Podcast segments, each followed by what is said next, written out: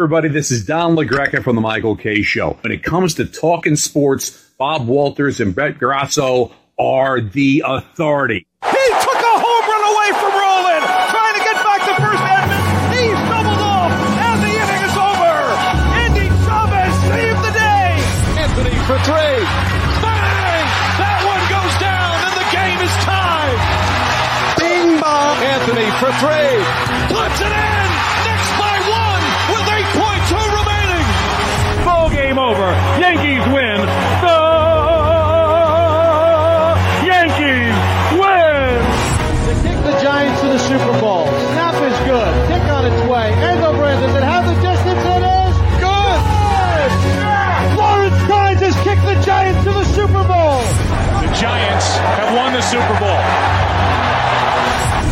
Wait. When it comes to talking sports, they're the authority. It's Bob Walters and Brett Grasso. It's Locked Up Sports, and it starts now. Bring 'em out, bring 'em out, hey. Bring 'em out, bring 'em out, yeah. Bring 'em out, bring 'em out, hey. Bring 'em out. Here we go. Bob Walters, Brett Grasso from the Brian Gunzel Studios. This is Locked Up Sports. We got a big one on deck for you here today. Jeff Pearlman, the author of the Bo Jackson, the last folk hero book, will join us in a couple minutes. Yep. It's Yankee Elimination Show, Aye. and the Jets and the Giants keep winning. Brett, welcome to the show. Jets and Giants. Best ever. I called playoffs for the Jets. You're right. You're right. So, um, Daniel Jones, lifetime. Lifetime of Daniel Jones coming up. Yeah. Hope you enjoy it. enjoy the ride. yeah. It's going to be worth the the uh, first round playoff exit. Daniel every, every year, every No, year. Well, let's start this year. Daniel Jones for life. You do have a playoff game coming though. Yeah, right. Enjoy Here we go. that. So let's start though with one of my favorite topics: the Yankees getting swept, swept away by the Houston Astros. They have now lost five straight Why League championship you always series. Have, you- why do you sound so happy every time? Because you I am can't, happy. You you can't be. That Ben, do you remember when it You comes to the Yankees? you I root for plane crashes. you caught so much heat this week from all the Yankee fans. Um, Let me tell you, they were like they were so upset, and you made them feel, all feel so much better on Facebook this week. I mean, listen, the Yankees they can they can hit. All right, they they hit one one forty two for the series. Yeah. the pitching was okay. the The game four was their best game of the series. They actually got guys to second and third base. In game three, only one man touched third base. Yeah. It was it was Had not Judge- good. Had, had Judge doing his final Yankee per- uh, performance. And then Judge struck out. Actually, made the last out. He got he, he got contact. He was a little dribbler, comebacker. It was like the uh, the one where they lost the World Series to the Marlins, where Beckett made the play. Um, oh, no, that was the Red Sox. Or was it the Marlins where Beckett made the last out? Either way, it was one in the World Series the Yankees lost, and that's all that matters, people. So, um, the the the icing on top was when I found out the next day. Yeah. They have a wellness coach. Okay, Right. the Yankees have a wellness Oh, coach. Whatever, This whatever they do. He decided that it would be a good idea Yeah. to show the team the video of the Red Sox coming back from down 0-3 Yeah. against the Yankees in 2004. I mean, could you get any more any better than that? Imagine It- he has that- to be a Mets fan, right? Imagine putting that package together. I'm sending them Yeah. one of my shirts. Let me get all those uh, Red Sox clips. And then on top of that, you know what? You know what? I'm thinking we need to motivate. And if that wasn't bad enough, he said to he said, "Okay, so we're going to do that." Yep. And then I also set up a FaceTime call Yeah. between Boone and Yeah. Big Papi. Yeah. What? Yeah, it's What? important. it's important. Oh, it was classic. How could you be more tone deaf than that?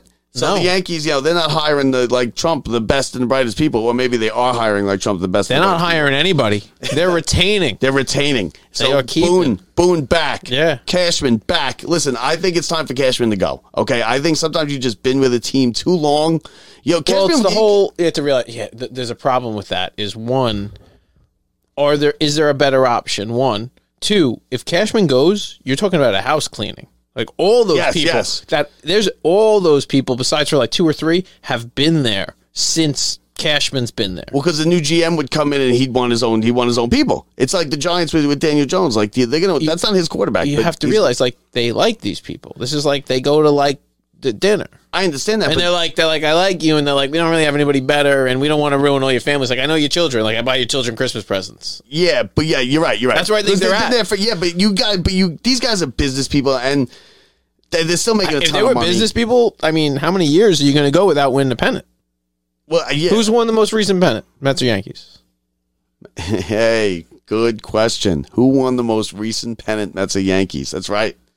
And you know what? It's been since 2009. That's a long. Listen, the Yankees. Ah, it's and, too long. It's too long. If the- I was a Mets fan, I'd say it's too long. and for the first time, I'm just saying they. It, I don't think it's Cashman, but for the first time in the in the history of the Yankees, the entire history, there's a team now. There's an organization that completely has their number. The They- Houston Astros have their number. The Yankees can't beat them. They can't do anything but they about have it. everybody's number. There's. I don't think there's anybody's number they don't have right now. yeah, but the Yankees had everybody's number, but they still had the, the Red Sox. I just think no. The, the Astros are just. I mean, honestly, uh, and the only reason we're not talking about it, we should be talking about the Astros, but the other team right behind them, and if you want to be worried about, is the Braves. The Braves. The, it's the Astros and the Braves right now are two organizations that did such good jobs at organizations that they have retained the big players without having to overspend for them. Their farm system's so good where they keep making better talent. Freddie Freeman left the Braves. Yeah, and they, they ended up replacing Yeah, him know, instantly with Matt Olson, Yeah. and and for the production for less money for longer years that they're going to get production out of the guy. And on top of it, every other guy is signed through like twenty thirty two. All the whole Braves lineup from top to the bottom. The next guy that is up for contract is like twenty thirty two, and I'll give you maybe two or three of those guys don't pan out what they should have been. Their contracts aren't even big. And you look at the Astros, it's a similar situation where the Mets and Yankees right now are their whole banking on this year of we're going to go out and spend as much money as we can on a guy and go get him. These other teams are not. Yeah, no, and, and you know what it is is is you. Now I want to be quick here because I want to do a quick World Series thing, real quick, two minutes, and then we Jets Giants. Then we got Jeff Pearlman coming up, so stick around. Um, World Series now. World Series. It doesn't start till Friday, which is outrageous to me that they couldn't move it up a little bit. Um, the Phillies, the uh, Bryce Harper hit the home run to send them to the. By the way, by the way, one of the better calls I've ever heard. The swing of a lifetime. good. The swing of a lifetime. Yeah. One of the better. And they, people are getting on him because he's young doing that game. One of the better calls you will ever hear. Go listen to it Yeah. if you get a chance. The Phillies, do they stand a chance? Or are we looking at a four or five game series here? With the pitching, they stand. They definitely stand a chance. They could be up 2-0. And the Philadelphia's going crazy. They- with, get- with their offense clicking like it is, and their pitching and their first two pitchers, if those guys, if they can go and split, and I'm telling you, they can go win both games. Do not sleep on the Phillies in terms of betting. on the road, Their pitching can go out and throw eight innings of shutout ball. It's going to be a Wheeler. one nothing game. No, like it's going to be one nothing or two nothing or two one, one way or the other. And- And, there's no reason it's not the Phillies for both games. and Philadelphia's going crazy for this team. The get in price uh, for yeah, it's not. for um, game three is thirteen hundred dollars. The the price you want if you get a, if you want a seat, that's standing room. That's the get in the building price. The- if you want a seat, nineteen hundred. Nobody's sitting. Nineteen hundred. Nobody's sitting. it's Philly. So um, Sit all on the so toilet. Are you getting ready to Phil- cheesesteak. That's about it. And I, you know what sucks is because I like we hate Philly because it's Philly and we're Mets fans, but you almost want to root for Philly. But I also want to root for. I'm gonna I'm gonna root for Houston because of Dusty Baker. Because Philly's the underdog. They were the last team in the You're- playoffs. You're, you root for coaches. Well, I- Dusty Baker. That's who you're, on, you're into. You're into the guy who has the least, the least going on on the on the field. That's who. He's the he's who they're playing for. So we're gonna next week. We're gonna be on the check out the website for our "Do It for Dusty" shirts. You They're coming up. so we got that. So that's it. So Yankees. See ya. See you next March. I'm also with Dusty. Um, the Giants and the Jets. The Giants are six and one. They are they are. Listen, they're in everybody's top ten power rankings this week. They had another come from behind win. They held it was one yard short.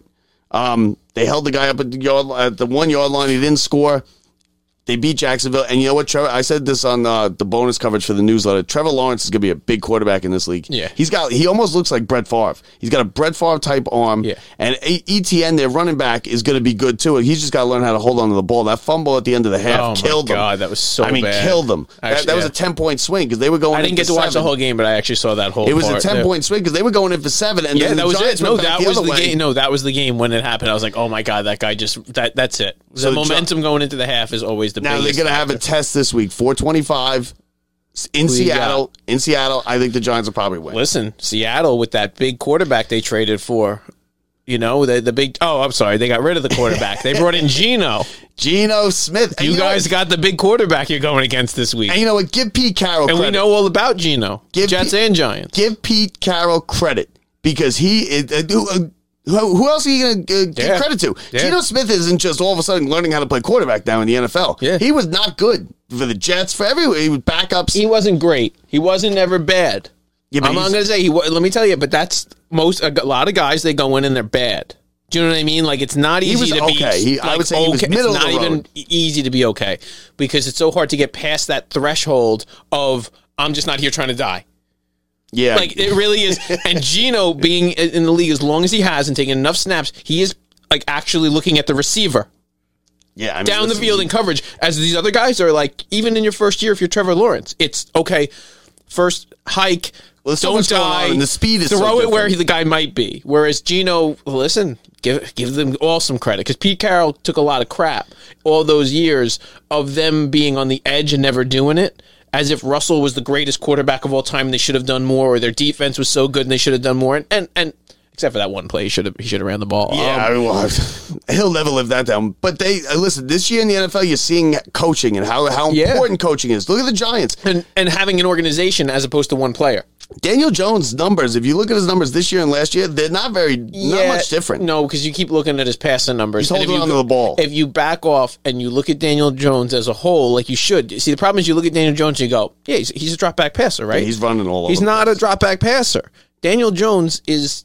If you add everything together, and I, I, I hate to even say it because I don't like him like long term, but the guy run he runs the ball and isn't playing from behind, like really from behind, and he doesn't have to drop back and throw it like crazy. He's a pretty good quarterback. Well, the number four rusher in the NFL is um, Saquon Barkley. The number five rusher in the NFL is Daniel Jones. Let me tell you, you take away that on third down. If you told me on every play on third down, Daniel Jones couldn't scramble and, and make something happen where the fear of Daniel Jones leaving the pocket is enough where he, it's making him and that team be able to get out of those third and outs and get past those downs and, and get into better field position and run the ball better because there's a threat coming from many different levels, which is, you know. yeah, I, and the problem with that is though is it's not sustainable. No, it's not when you go behind now. If they go against a good killed. team, you're going to go against the team versus Kansas City where you're going to have to gunsling. You're going to have to go in there and score points versus these teams, especially when you get to the playoffs. And if you're a guy who's just trying to get to the next third down marker and get a couple, you know, if you're down by three touchdowns, you're in trouble. Well, if you're down by three touchdowns to the South Bay Lions in Sayville, you're you're in trouble. Not- you're down no. three touchdowns, you're in trouble. Period. Not if you have the right quarterback, you're not.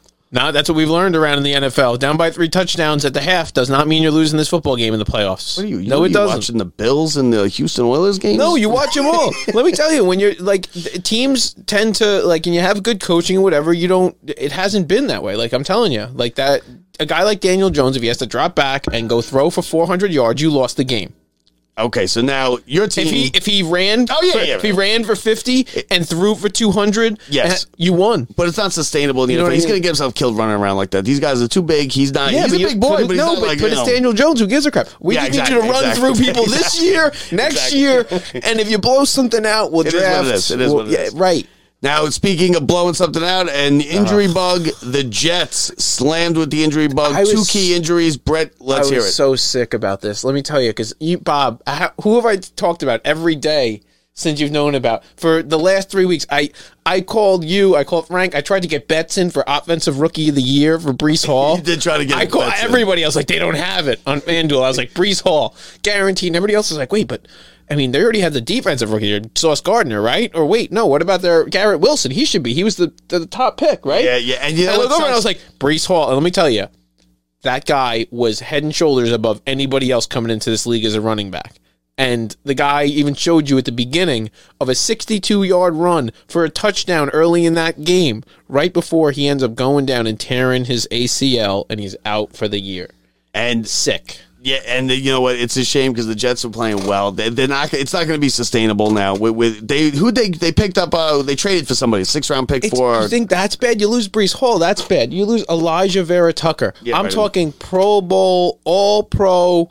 No, like as good as a lineman has been that has come out of the draft in recent years for any team, and he is there. You go, torn triceps.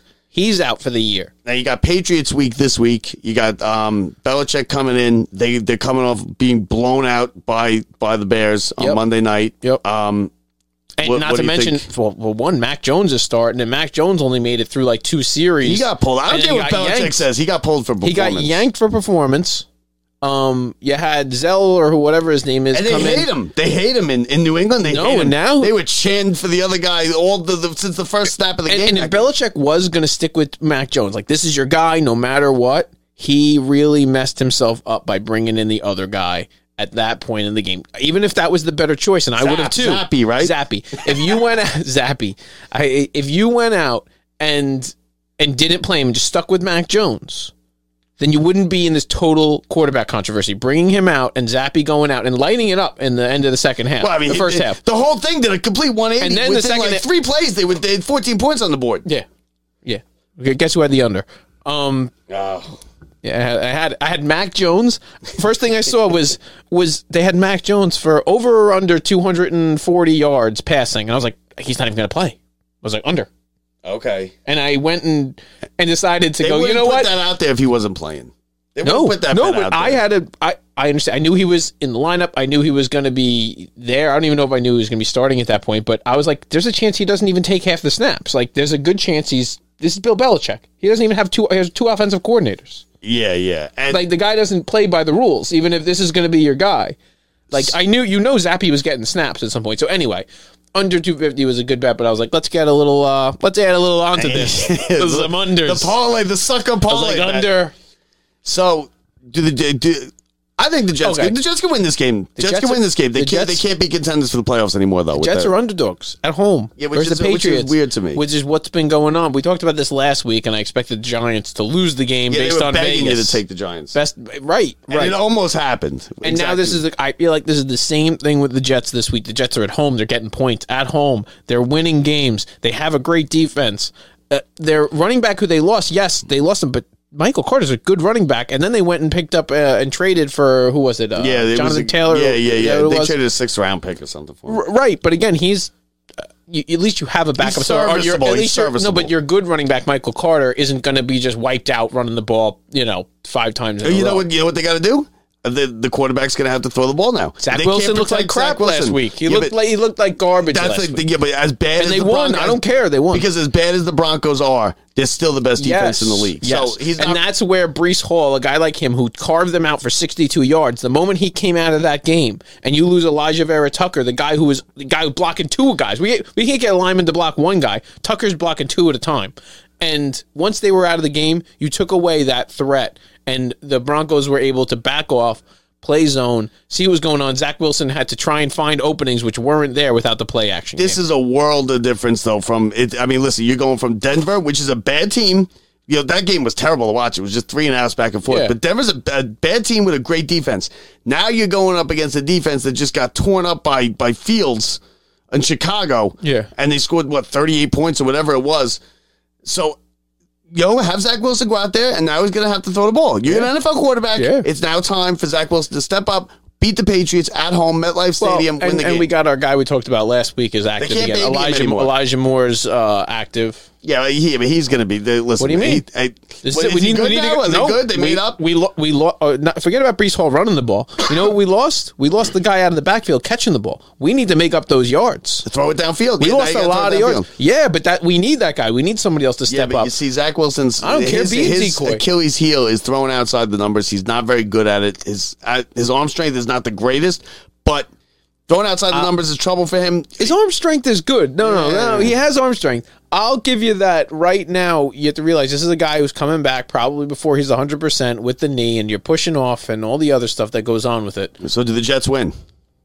I, I'm afraid to even say it because like, I'm on like the wagon of if I keep saying they're going to lose, then we're going to be going. I, I got them winning. I got, uh, listen, if you're talking about taking points, I'm definitely taking the Jets and the points. All right, one needs to so now it's time for our um. Let's we got all that out of the way. The Yankees. Now it's time for the main event here for today. It is going to be Jeff Pearlman. Here is our interview with New York Times bestselling author Jeff Pearlman.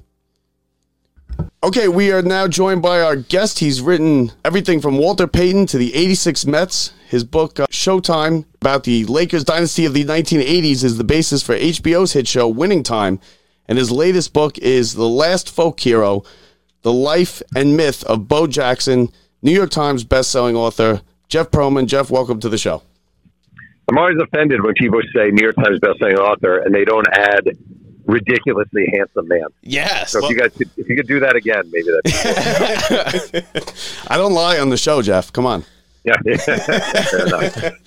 Um, so we, we, we both we both read this book, and now you you interviewed seven hundred over seven hundred people. The question Yep. that that we both have when we first started was, is the airplane thing real? The airplane thing is real. Now the question is, for your for people listening who don't know, that the, he was on a flight with the Chicago White Sox and the plane caught on fire. And there are two versions of the story. One is Bo Jackson had been in the cockpit and he came back out of the cockpit once the plane was on fire to calm everyone. The other one is the plane catches on fire and he runs up to the cockpit. And I wrote that both stories could be true because he's Bo Jackson and he's Superman. I think the one that is true, more likely, is he was in the cockpit because he really enjoyed talking to pilots. And when the plane caught on fire, he sort of was sent back to calm everyone. And the cool thing is, the plane had an emergency landing in Des Moines. Um, it was like three thirty in the morning. The guys were really shaken. I mean, the plane was literally on fire, and they um, there's a kiosk in the Des Moines airport. It's closed, and there's a keg, and there's a lock on the keg. And Bo Jackson barehanded breaks the lock so all his teammates can drink beer at three thirty in the morning. Wh- when I read that, I was like, "Wait, is, is this fake? Like, is he? Is this to, like I?" And when all of a sudden I think back and I was like, "No, no, this, this. I think he's telling like these are real stories from people." Yeah, they That- sure are. That's He's, the whole uh, point. Though. That's a myth. Yeah, yeah. That's that's the whole thing. It was it was a great opening of the book. Now, it starts out. You go through his whole his whole life here, pretty much, and it's he starts out. He has a rough childhood. They were a thing that caught my attention because I'm a correctional officer, and, and I know you had said in the beginning your mother was a what a parole officer Probation. probation. So you know, um, I I noticed there were three moments he said that he went through where he could have ended up in jail. Just another guy in Alabama in jail, and just uh, go through that real quick for us. I mean, he had a really rough upbringing, like really rough. He um, he was living as one of ten kids in a three room house. Kids sleeping on the floor. His mom had three jobs. He was a maid in a motel. He didn't have running water in his house, so there was an outhouse where they would use a bathroom. Um, he had a severe stutter. He was held back at grades. He was a bully, and you know there are these moments when he was little. Uh, number one, when he beat the crap out of someone with a pool stick in a pool hall uh, and two instances where he almost shot people, like literally got his gun to shoot people. Um, one, the kid wasn't there, and another kid ran away. And you know, his he had an older brother who went to uh, reform school, and it was something that scared the crap out of Bo Jackson. His idea of reform school, because his brother came back with all these stories of kids being sexually assaulted in a in reform school, and he de- he desperately did not want to get sexually assaulted in a reform school, and sort of turned to sports as a way of you know escapism and ultimately an escape. But he had very very many sort of run-ins and moments in his early life where he could have gone a different direction. Many. Yeah, I mean, I almost felt bad because, like, as I was as I'm reading the book, I'm thinking, man, this guy was a bully. He was a jerk. But I felt bad thinking that because of his uh, because that he was obviously a product of his upbringing. Yeah, well, I actually think that shows your background as well. Like I, I think when you see a kid, I mean, you know, he was going to school using his sister, his sister's hand-me-down shoes or socks. He was wearing socks to, to school, and when you see a kid as a bully, sometimes our instinct is to say, "Oh, what an asshole! He's a bully." But then you ask yourself, "Well, why was he a bully? What was in his life? What circumstances did he face at home?" I think that's the case with him. Yeah, and then um, now he also he grew up as a as you know, a post segregation pretty much most of his his life, and in high school and stuff. It was still rough down in the South for, for black people, and he had. I know one thing that stood out for me was the story about he was the. It was the night before a big game in high school, and his offensive line saw him in the car with a white woman, and the next day at the game they took they completely took a play off, which could totally have killed his career if he got hurt Yeah, or anything. But that that was interesting to me. Yeah, that was interesting for me too. And um, the guy who told the story is like, both, you know, he'll never admit this, blah blah blah blah blah. But here's exactly what happened. We saw him with a white girl at a movie theater, and the next day, we the first play of the game was a handoff to Bo, and we just stood there. The line just stood there, and Bo got you know lit up a little bit, and he gets up and he says, "What was that for?" And one of the offensive linemen said, "Don't mess with the white girls," um, and that was from an offensive lineman on the team. But that was, you know, I don't think Bo. There's no way he would say in his life he wouldn't be like, "Oh, prejudice really brought me down," blah blah blah blah blah. But as I write in the book, like he lived in a really poor, crappy part of town because he couldn't live in a better part of town. His mom never had educational opportunities where she could have not been a maid. His house was his house because that's where he was relegated to live. The school he went to, like, there's so many things about growing up in that era that even if he didn't directly see the impact of race, clearly were directly impacted by race. Yeah, and I mean, he just won. He basically won the gene pool because, like, things like when he he just enters a decathlon, he doesn't even know what it is. He doesn't even know how to throw a discus. The first time he throws it like a frisbee, it goes nowhere. The guy shows him, and then he wins. He wins the thing. Do you think track and field was his best sport? I do. I Yeah. do. I really do. Certainly at that age. I mean, set five state records. He won back to back decathlons. I like the second time he won the decathlon, he did it on a sprained ankle, and he also never took his sweatpants off. Imagine like you're a kid from some school, and this guy's dominant, and he's not even taking his sweatpants off. Like that's ridiculous.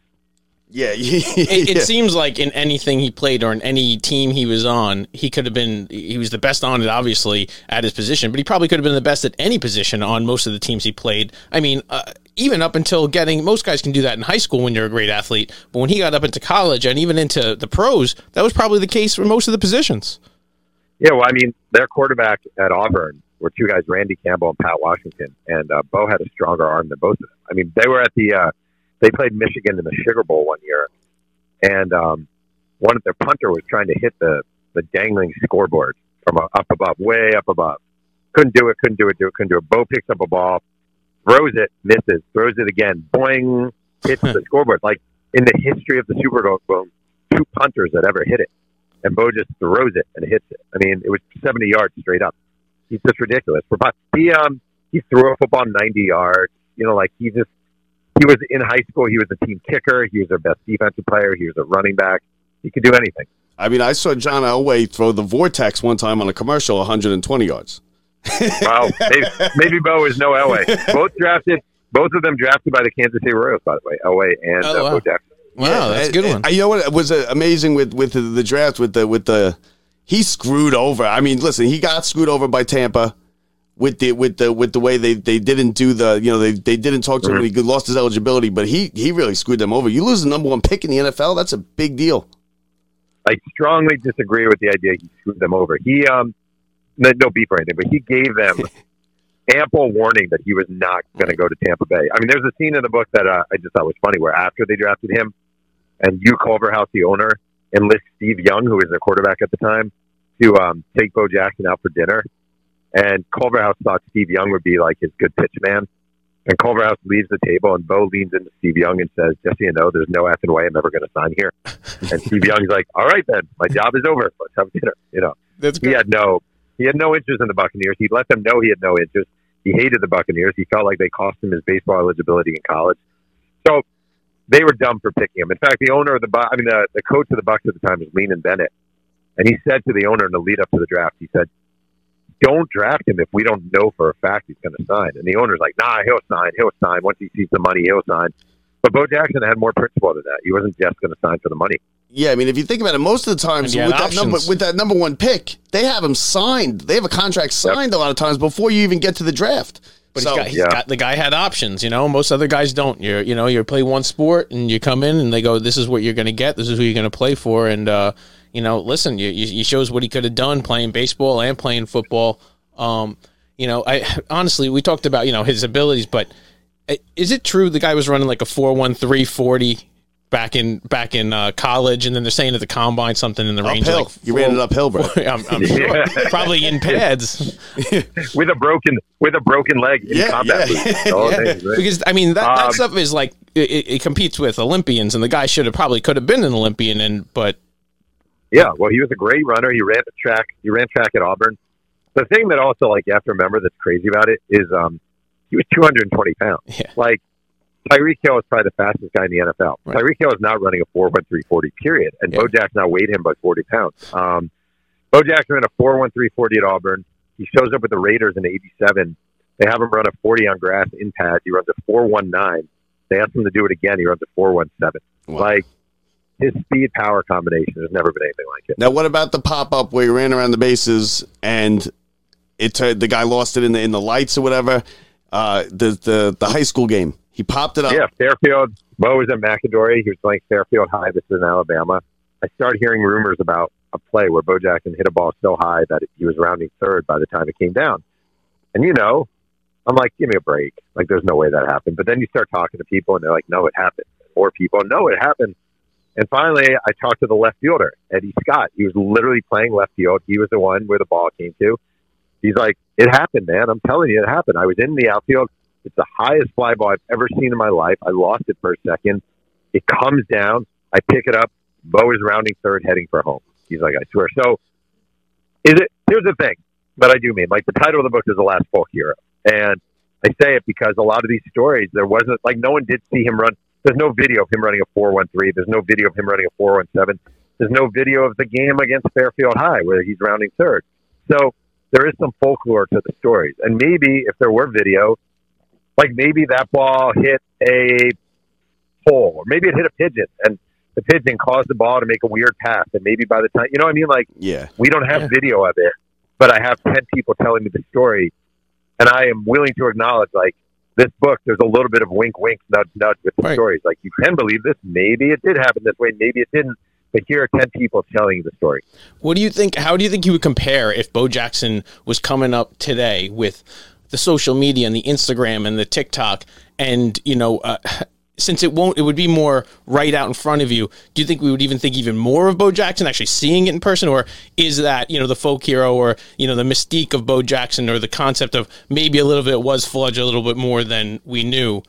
Why he's such a big deal? I think it would definitely be less fun.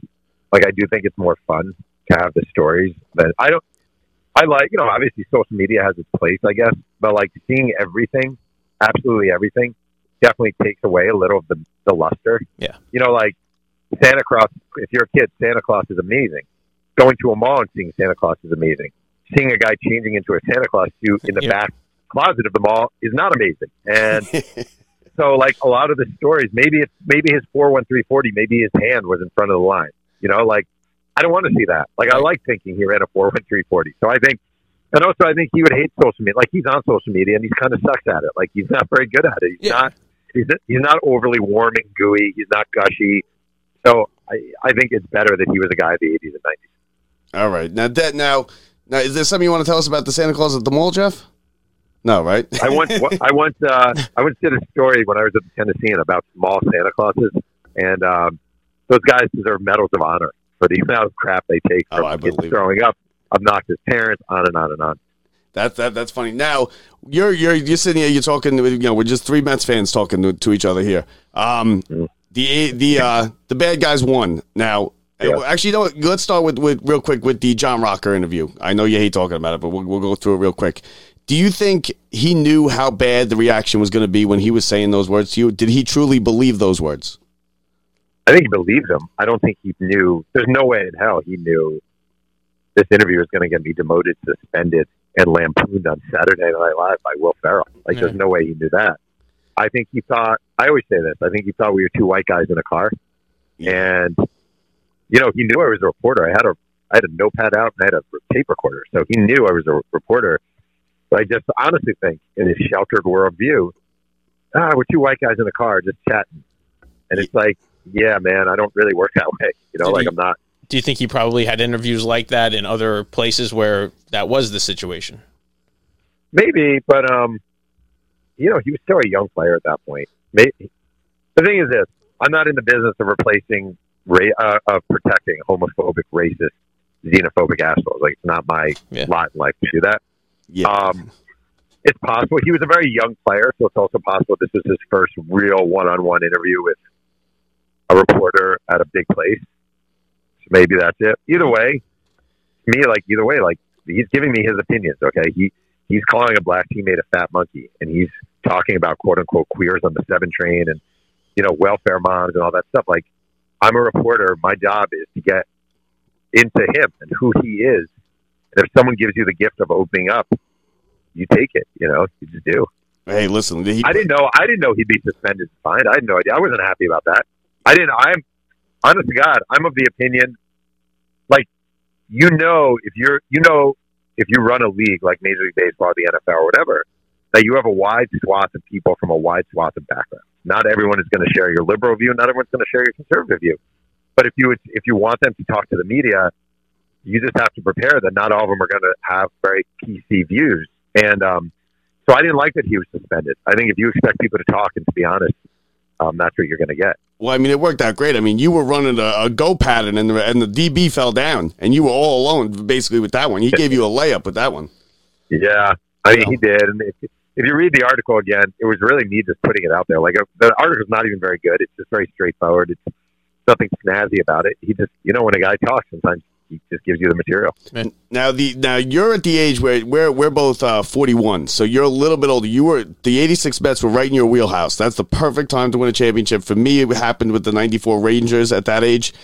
Um, so tell tell us a little bit about the team and about that about that book real quick.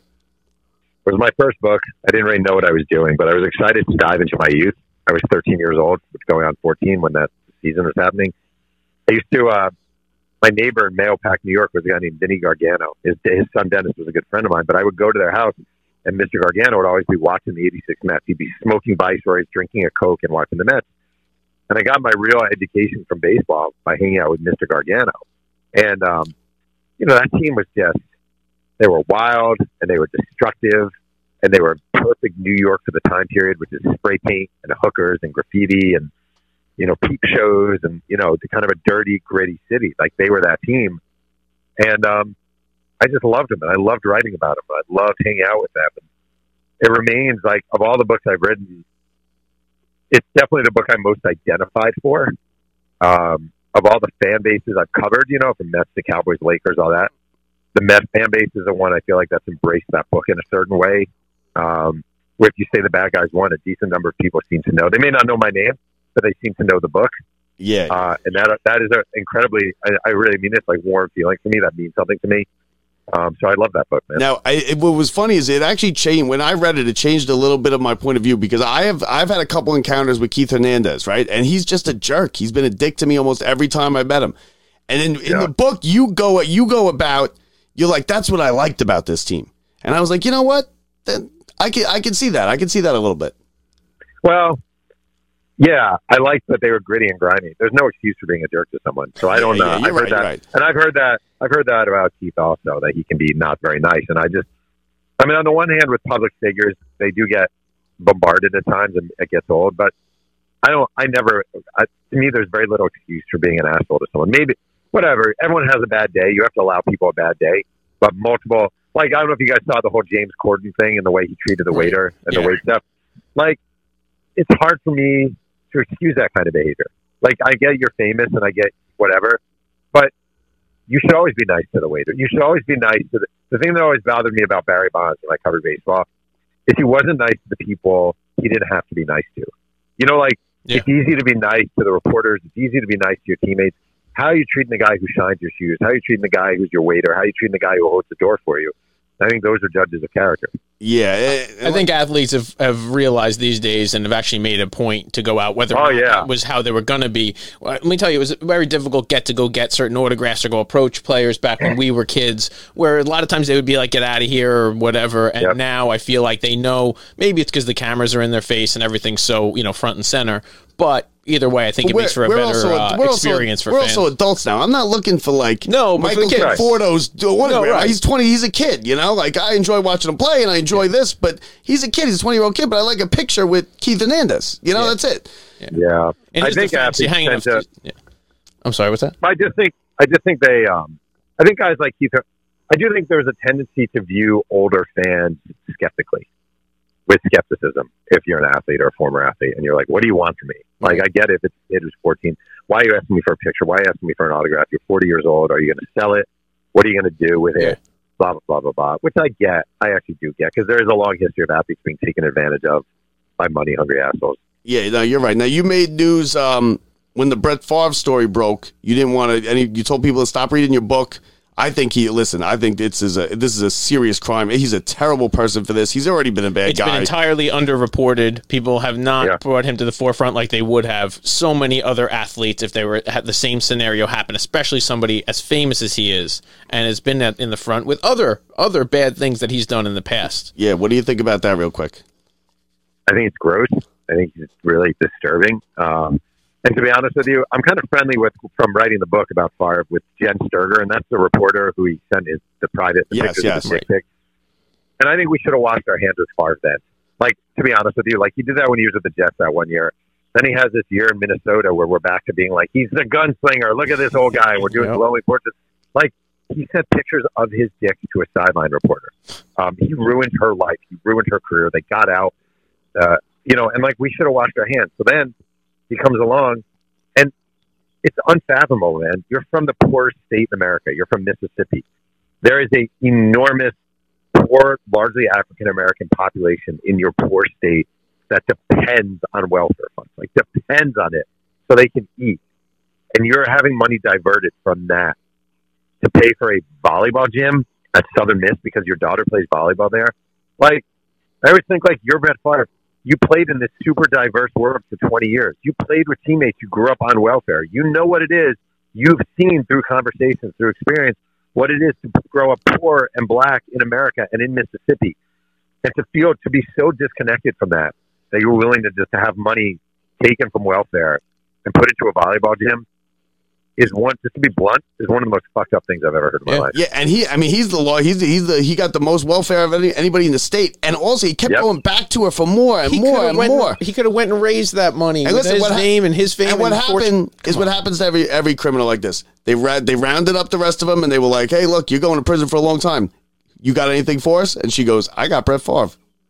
Yeah. And that's the other thing that's pathetic, like really pathetic, is like you're the governor, Governor Bryant, the former governor of Mississippi, and you're doing all this for Brett Favre. Like, get a life, man. Brett Favre, yeah, like you're so enamored by this guy because he was a great quarterback that you're willing to do this. Like, you know what I mean? Like, how freaking pathetic. Like, Yes.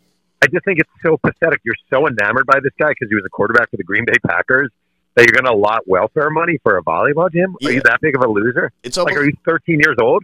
I mean, it's pathetic. it's almost like a 40 year old man wanting a picture with Keith Hernandez. Yeah, yeah. Who would do that? What's going to lose it? As long as you don't sell it. yeah. Now, uh, what what what uh, what's your next project?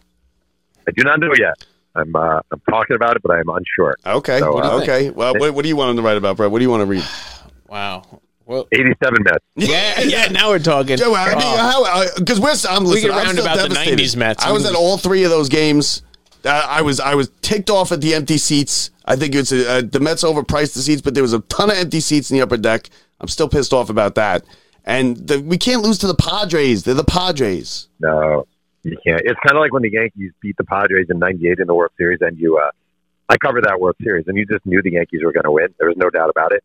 This series, like, I guess they came in really limping, but it's really pathetic that they lost to the Padres. It is. It is because they'll always be the Padres to us. You know the the you know the not good It's- The goofy It's- uniforms Yeah. and like Tony uh, Gwynn and nobody else. Yeah, yeah, The- well, the Mets come in as underdogs and end up overperforming and, and giving us, you know, something to cheer about. But to come in as this over, you know, this team that is doing what they were expected to do and then be so dis- disappointing, we're not used to this. And I am like, you know, usually by July we don't have to worry about everything. We can move on with our summer and enjoy it. Yeah. But Yeah, hey, look, I we, do- okay, okay, gotcha. I was going to say, I do think Buck did a really good job this year. I think they have a pretty strong foundation. Um, I don't think this is the kind of season that takes the legs out of a franchise. I think they look back at this as a building year, and I think that I mean they're really prepared for a pretty good run. So I, I would. I don't think the Mets are about to limp off, start you know, 81 win seasons again. I think they're an organization Right. with a free spending owner and a really good manager and a really good talent foundation. Yeah, they'll be good. Now So it was I- like 85. Yes, yeah, like eighty five. Yeah, I'm now. I'm someone I like to point out obvious things to people, and I was laughing the other day so hard when it, when I read your tweet when it said, "I don't understand why people call going out of bounds to stop the clock a veteran move." That's something you learn in high school. And six year olds know that, and I and I was like, "Oh, he hit the nail on the head so right." Because it's a, it's a it's a something that they say all the time. Oh, he went out of bounds. Such a veteran move. Yeah. No, Oh, yeah. yeah. Honestly, most of the guys don't even realize it in these days and end up staying inbounds or not knowing which way to go. I guess, but like I was watching that Bears Patriots game a little bit, and they'll be like, Justin Fields, you can tell he's young because he didn't throw the ball away out of bounds on that play, and it's like, I don't know, man. I'm, I'm, I, I think most people know like he just screwed up. Like I don't know if Yeah. someone deserves a lot of credit for knowing to throw the ball out of bounds because it stops the clock. Like even if you're Justin Fields and you're just 23, like you have been playing football for 10 years. I would think you would know to it. Doesn't mean in the heat of the moment you don't screw up. Obviously you do. They're just humans. I do think we give athletes credit for. Ah, you can just tell the savviness of the veteran stepping out of the plate when the pitcher was taking too long. Well, that's kind of what you're, Yes. that's what you're supposed to do, man. Yeah. What are you talking about? Yes, yes. Um, my wife wanted me to tell you that she is she is now in the middle of the Bo Jackson book. She loves it. She's already ordering more of your books, so she loves it. Um, his name is Jeff Pearlman. The book is The Last Folk Hero: The Life and Myth of Bo Jackson. Jeff, appreciate the couple Thanks, minutes Jeff. here today. Appreciate it. Oh, it was good talking with you guys. Thank you so awesome. much. Thank you, Jeff. Appreciate it. All right. Take care. How about that, Brett? There it was. How about that? I could have done that one all day too. He, he was uh he got all the info. That was great. And listen, we both read the book, The Last Folk Hero. Make sure you pick it up. You could get it anywhere books are found. You could get us anywhere podcasts are found. Um, We got to get him back after the Mets win the World Series next year. yeah, well, I listen. He's gonna, he's coming back. He's he's he's our, he's our buddy now. I got his phone number, so Nice. he's he's our buddy now. Sure, Um, gonna love that. you should see my Rolodex now, Brett. It's great. Oh, it's yeah, great. yeah, It's great. Yeah, you definitely. I just can't get drunk on my phone because Young then kids I'll are using calling- TikTok. I'll start using his Rolodex. I'll start, calling, I'll start calling people Is that like a like a like a That's pa- like a- Rolodex. it's like a TikTok but with papers? Kind of. It's kind of more of like a Facebook with papers. Ah, I understand. You know, so you it's go got all your friends. updates. It's like. MySpace. My friend, MySpace. It's My. I got my top five. You know. That's good. So the book, The Last Folk Hero: The Life and Myth of Bo Jackson, excellent book. Pick it up. Um, that pretty much does it. We're brought to you by SeatGeek. SeatGeek, a better place to get tickets. Remember, if you go into these games, Rangers, Knicks, anything, enter Locked Up Sports in the promo code at checkout. You're gonna do lockedupsports.net. Locked Up check us out on our Instagram page, Facebook stuff, YouTube channel. You can actually see the video on our YouTube channel. We'll end up putting it up. We got the whole ticker with all the lives of the games. Everything's and all going. Everything. yeah. We got it all. So so look us up. Tell your friends. Rate and review us. That pretty much does it for today. For Brett Grasso, I'm Bob Walters. We'll talk to you next week, everybody. See ya.